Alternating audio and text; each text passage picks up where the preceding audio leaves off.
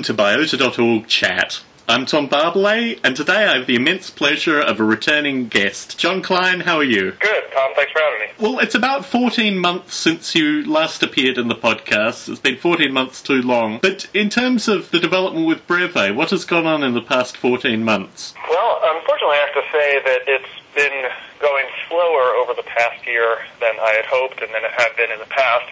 But the good news is that I'm gearing up for a new release sometime in the near future, which includes some major new features like support for Python, among other things. So uh, I think that'll be exciting, and uh, people will be glad to see a new release of that. What made you pick Python in particular? Well, it's one of these things that if I had if I could have gone back and started Breve all over again, I really would have started with a well-established language that, that people might be more familiar with as opposed to going off and reinventing the wheel, which I tried to do with the Steve language. I'm pretty happy with the way the language I created came out, but still, people don't want to learn a new language, and Python is really one that's gotten a lot of attention for scripting languages for all sorts of software, so I thought that was a good choice. Do you think it maps well onto simulation? I think it does. The biggest advantage that Python has, in my mind, is it's so easy to integrate with other systems, and there's so much great code written for it that's relevant to simulation already. So, code for doing statistics and analysis, code for things like neural networks, sorts of things that you might want to integrate into a virtual world, you can do in Python, and then bring that via Breve into the uh, the virtual world there and use it as a simulation language. We've chatted quite a bit offline with regards to C++ and Java as an interface language for Breve. Is that support still going to be there? One of the big changes that has come about in Breve by adding Python is actually the fact that now with two front-end languages, with Steve and with Python, it's forced the code to become actually much more modular. You know, in the beginning when there was just one front-end language, which was this homemade language, everything was sort of mashed together and, you know, it made the code messier and less modular in getting Python support in there and having it be sort of a first class language in the environment, it's forced a modularity there and a clean separation of the language front end from the simulation back end.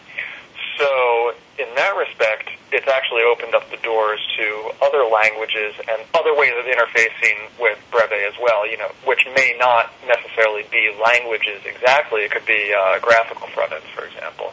But just the act of adding Python has sort of opened up that possibility. In terms of Java specifically, I actually got pretty far with a Java front end, but ran into some problems which ended up making it pretty hard to use and sort of impractical for inclusion with Breve as sort of the you know first class language the way Python is. So I decided to abandon that work. Now, in looking at Breve in the beta, which is available for download, the beta I'm assuming is going to become the release. At some point, yes. I noticed that there was a lot of traffic through the, the Breve forums. In terms of user feedback and user input, can you talk about how important that is and what it has accomplished in your own development? The most important kink that I'm trying to work out now and that people have been giving feedback on the forum is sort of the, the ease of use and getting everything up and running smoothly. One of the biggest goals that I have in every Breve release is that people should be able to download something, you know, double click on an application and run a simulation right away, not have to deal with things like setting up environment variables or, you know, class paths or libraries, that sort of thing, which some simulation packages have a lot more overhead just for getting started. So in integrating Python, for example, one of the last challenges I'm sort of getting the kinks out of is just making it so that when people download and run the software, you know, it finds the Python class files and just starts up right away so that you can get right into the simulation and not have to worry about any setup. So in terms of the feedback from people on the forum, that's you know, a lot of what I've been hearing and been trying to work out. People say, well, this system, you know, can't find the Python files, and so the simulations don't run, that sort of thing. Well, you've touched on this a little bit, but can you talk a little bit about the technical difficulties involved in supporting multiple platforms? There are, there are sort of a number of issues that uh, make it difficult for supporting multiple platforms and using uh, this external programs like Python, which uh, you know depend on DLLs or on dynamic libraries, certainly makes the situation a lot harder. So at this point, it's just been really going through you know uh, an iterative loop of testing and setting up on different platforms and making sure that everything runs right. The core of the, the Breve code is all completely cross-platform, and so 90% of the time there are no problems, but, you know, occasionally, even though a certain function or a certain library is cross-platform, it behaves slightly differently on another platform, so it requires some special care. And again, Python has been one of those situations where locating the actual Python classes sort of varies between platforms and between Python versions. So I'm just trying to go through each platform and each version and make sure that those behaviors are working as expected. In terms of your platform development, do you prioritize on the user base? That would be an excellent idea, but unfortunately, I guess I don't. Which is to say that a lot of people, you know, just due to the sheer numbers of the way the you know installed user base breaks down, a lot of people want to run on Windows, and I'm I develop most of the time under the Mac, and so it runs under Mac OS X sort of natively in the first time around and then usually to Linux, and then Windows, uh, unfortunately, is the sort of hardest platform for me to target to and to test out. So for the time being, no, I'm not able to develop as well for Windows as, as I guess I would like to. It's fascinating actually because Noble Ape, it's Mac and Windows, and the Linux is the stepchild. Uh, it's something that I'm asked occasionally by developers that develop on a single platform. What do you see the benefits in terms of maintaining three versions for different platforms? I personally think that code like this can be written and made cross-platform with relatively little actual overhead for paying attention to what kinds of functions and APIs people are using to make sure that they're available on all platforms. As I said in the previous answer, really polishing and supporting those platforms well might be a bit of a different story. But in general, when when I'm writing new code, I think it, it pays off to just consider how things will work on different platforms and try to make choices that will be compatible with other platforms down the road. So in, in general, it doesn't necessarily require three different copies of the code base. It just requires attention to detail when choosing how to put things together. Now, you've probably heard in previous Biota chats and other related online discussion, Bruce Damer, for example, talk about the potential to hybridize what you're doing with Breve and what he's doing with Digital Space. Gerald Jung recently restarted Darwin at Home, and I think it's an ideal opportunity for him to partner with someone such as yourself. In terms of your own personal view, what would it take to develop some kind of partnership and possibly hybridize Breve? That's a good question, and it's not knowing the technical details of the other uh, projects that you mentioned. It's hard to say. Certainly, the, the digital space work looks really exciting, and it looks conceptually very similar to Breve and has a lot in common in terms of you know 3D virtual worlds, and I know they're using Python as well. But in terms of the technical details, I couldn't say what the possibilities are for integrating those two. It has occurred to me on other occasions that maybe a project sort of separate from from Breve or Digital Spaces itself would be some sort of collaborative open API for simulated worlds where people with any kind of artificial life simulation could tie into it and get their stuff running on a common platform. So that's uh, that's another possibility. Do you have some vision of what this common platform would look like? Nothing too specific. I mean, one thing that comes to mind is obviously some of the online role-playing games and you know, the way they work, in a sense, what I'm talking about would resemble a multiplayer online game engine, but obviously not for games and for humans interacting, but for artificial life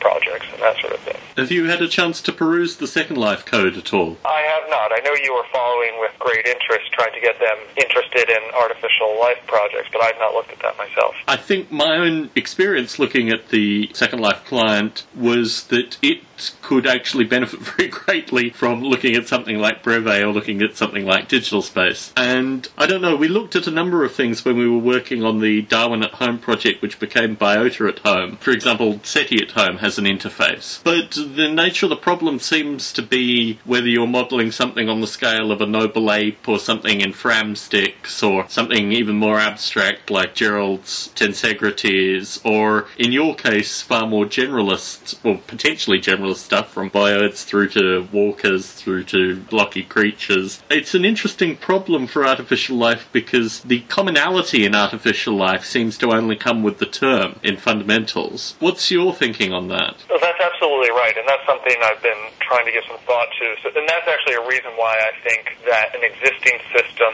like the Second Life engine or like Breve even, you know, probably wouldn't be sufficient because there are so many different ways that an artificial life developer might want to run a simulation and so many different ways they interact with the environment that I think any existing system, you know, including my own, probably hasn't considered all of those possibilities and doesn't have mechanisms for those things built in.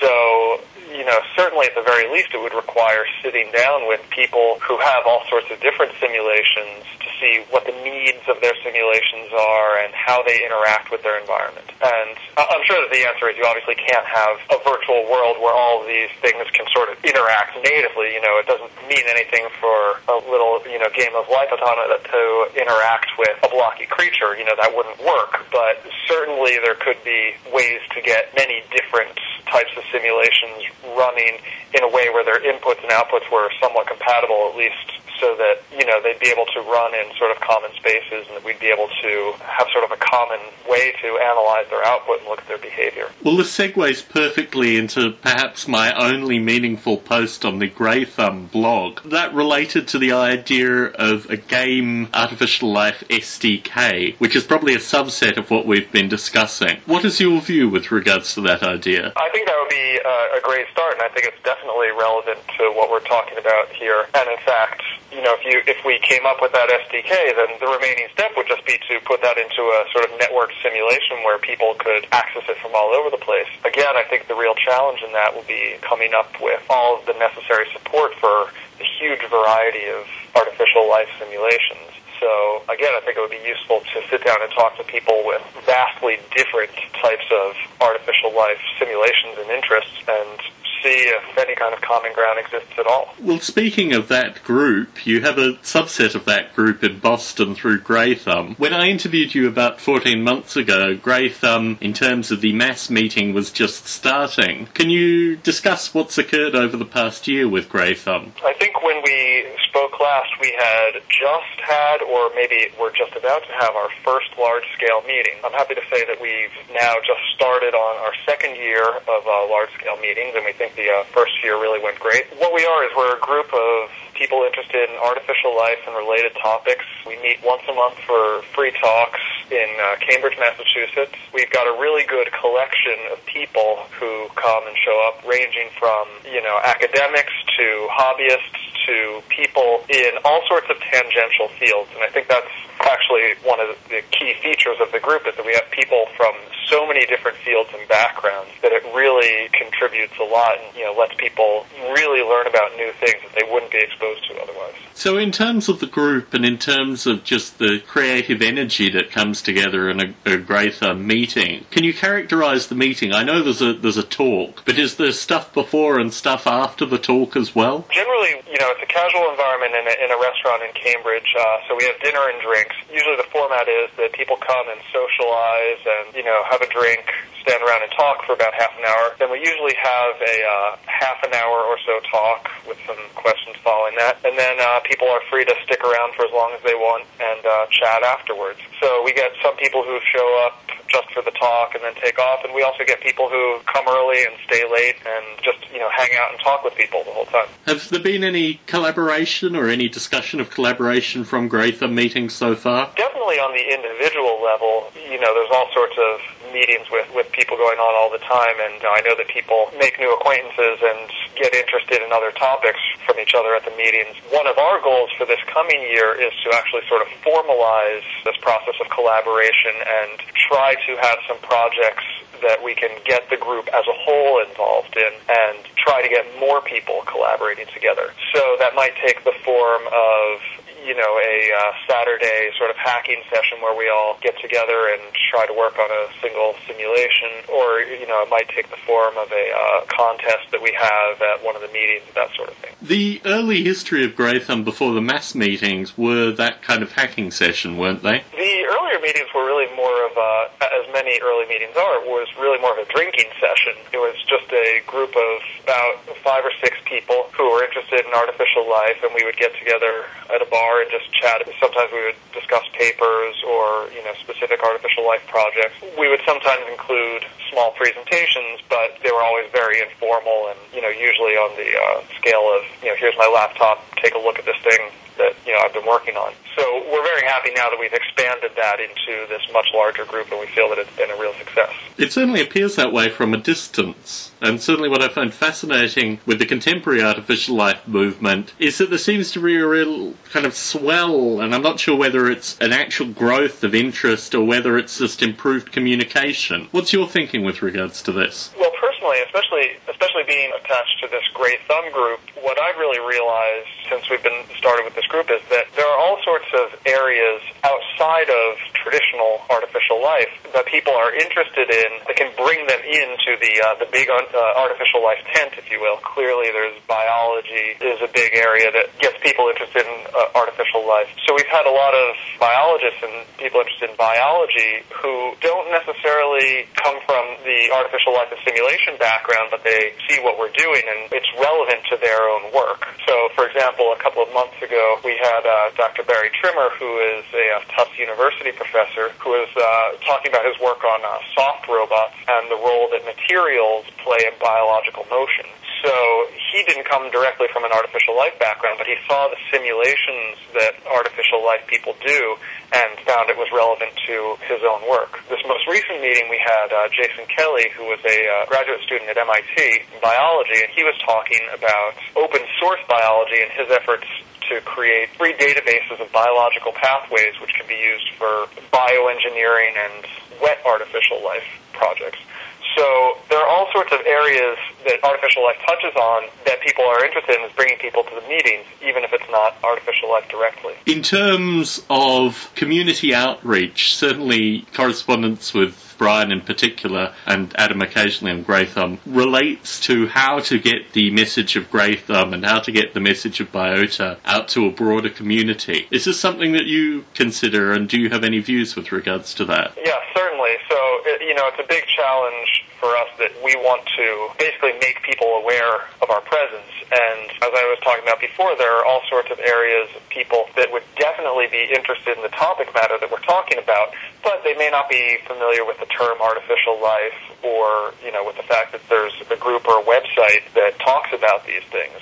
So, with the school year starting now here, you know, we've been talking about making a push to try to get into labs and classrooms, get our message into labs and classrooms where we know that there will be people receptive to the types of topics we're talking about. And in terms of doing that, would you do that through flyers? Would you do that through approaching academics? Would you do that through informal presentations? Both flyers and talking to academics, those are things we've done in the past that have that have worked well for us. We're also trying to get announcements into some of the local weekly papers here that list events and that sort of thing. You know, also going to labs and going to schools and putting up flyers and talking to people has really worked for us in the past. In terms of a broader audience, is there any plans to create Grey Thumb chapters elsewhere? That's something we haven't actively discussed, but you know we would be very receptive to the idea if people wanted to uh, spread the gospel further to talking to us, and we would be uh, very interested in, in helping people get set up. I think. In terms of intellectual communities, there are certainly epicenters in the US, the UK, and Europe which would lend themselves to being Grey Thumb chapters. If people are interested, obviously there's the Grey Thumb website, but in terms of your work and Brian's work and Adam's work, how much time does it actually take to put together a, a Grey Thumb like organization? I would have to say that you know the, the way the the meeting started for us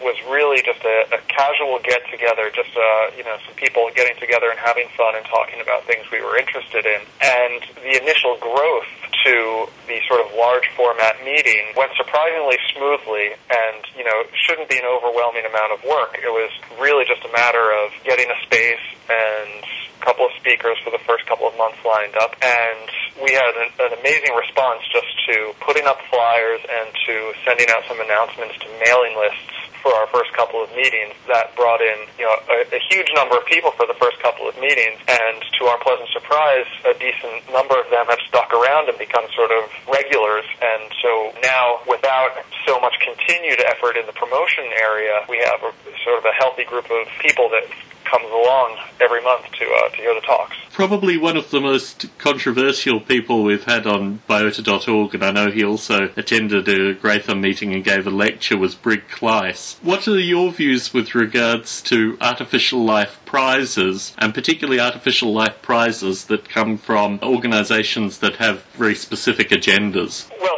certainly the idea of an artificial life prize to get people interested and get people motivated to work on these things, that's very attractive. But, you know, obviously the artificial life prize that he was proposing did come with a lot of strings attached. And my concern and the concern of many others was that it was set up in a way that would inevitably lead to failure and it would be hard to fulfill. And so it probably was not a practical kind of thing to follow. I got a similar sense through the Singularity Prize as well, which I think was editorialized on Grey Thumb, or I certainly posted my 2p with regards to it.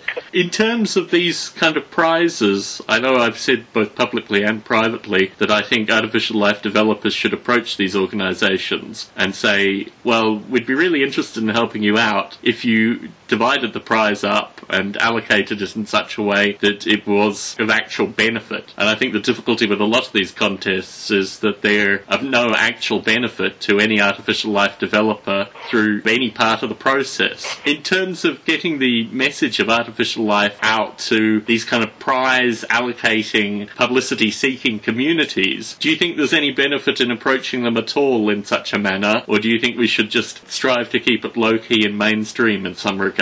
Well, again, it depends on what their motivations are for putting such money up in the first place, and if they really have some agenda that they're trying to prove or uh, disprove something and maybe make a fool out of somebody in the process, you know, they're probably probably not going to be open to uh, to compromise in in what they're offering. If there were people who were genuinely interested in furthering the pursuit of artificial life, then most certainly. Artificial life is a problematic field in a number of ways because we don't have necessarily the concrete metrics with which to gauge success and failure that you might find in another type of science like uh, getting to the moon or getting into orbit if you can fulfill that. You know, that is a very strict definition, so you can give somebody a prize for that. As people have discovered over and over again with artificial life, the definitions of the goals we're trying to achieve are constantly changing and subject to interpretation and debate.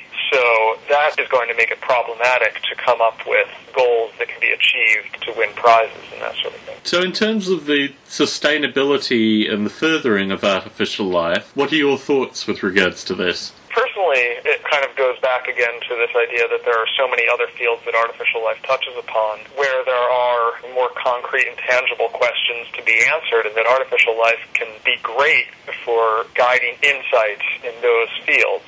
So, you know, in that way, in terms of furthering artificial life, will further knowledge and understanding of other fields, and I think that's an area that we should focus on. It's about plurality, fundamentally. That's not the only thing it's about, but that's certainly uh, an important way that we can tell and promote our work. I'm actually curious to know, it's been about, since the last time you checked in with Breve is about as long as it's been for me uh, checking in with Noble Ape, so I'm curious to know how that's been going. It's fascinating as I talk about Gerald de Jong's rebooting of Darwin at Home. In some regard, I'm doing something similar to that with Noble Ape.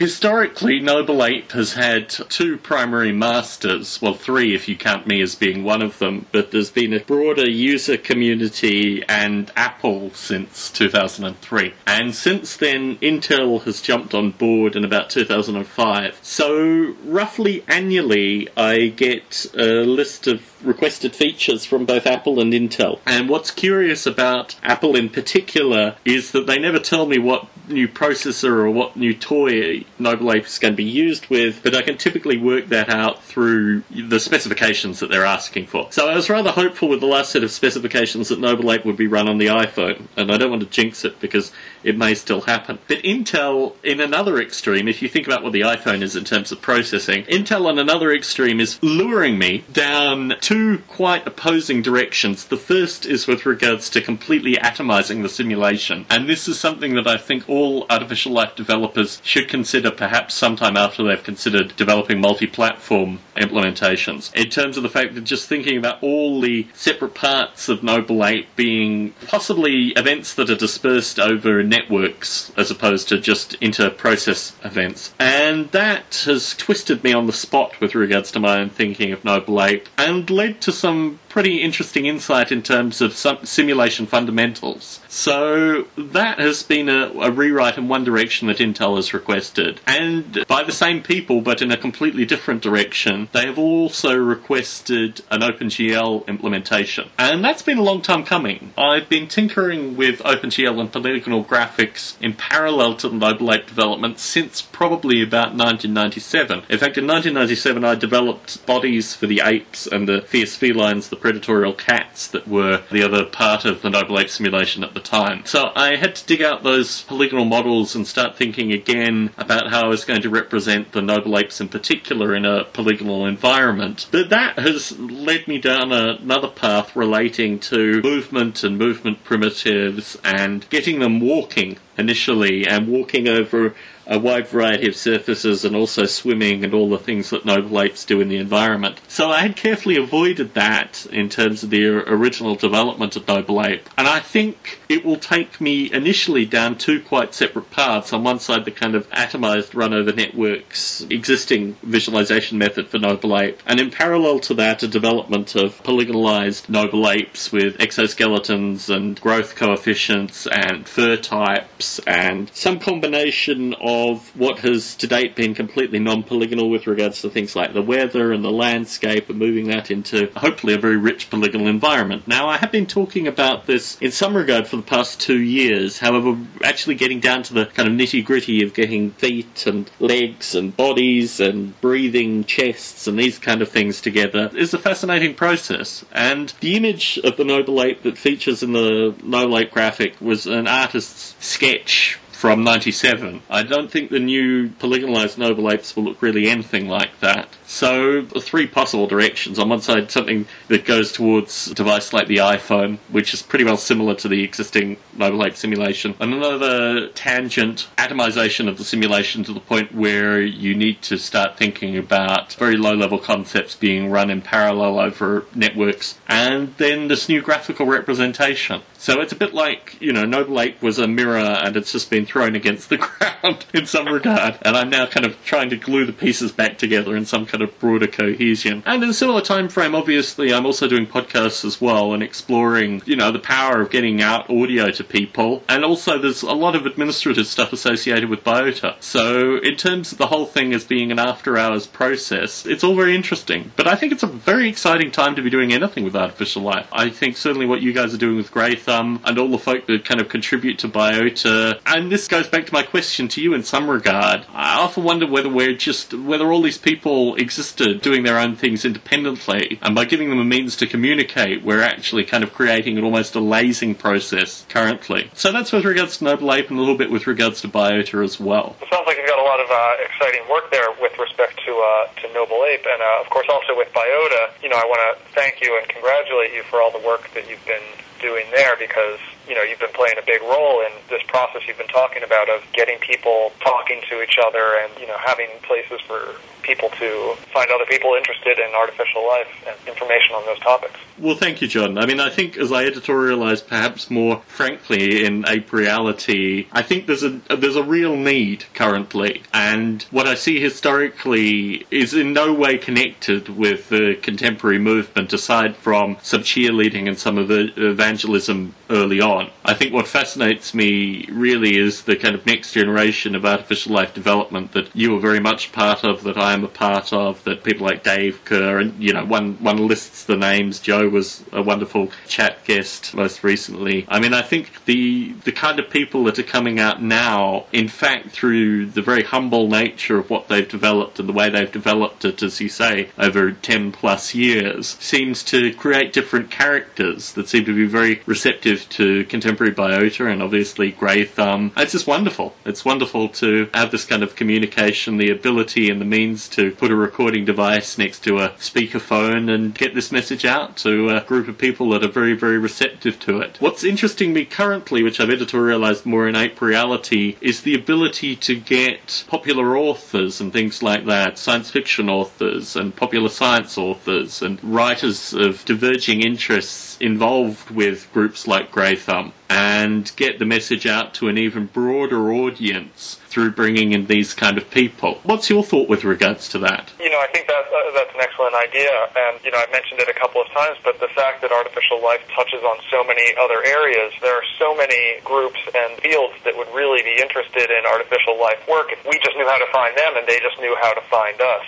So, you know, anything we can do to support that, you know, would be would be more than welcome. You know, getting exposure of artificial life ideas in books or in newspapers or you know even online and things like you know having a presence of artificial life in games, being able to get people interested in. You know, all of those things would uh, sort of help out the cause. What more would you like to see with the artificial life community? Again, I would just like to see all those tangential fields getting people interested and getting people talking to each other, you know, in very different fields, getting programmers talking to biologists and getting complex systems people involved and seeing what these people can can do together. Thank you very much for the opportunity to chat with you this evening. Great, it was great talking to you, Tom.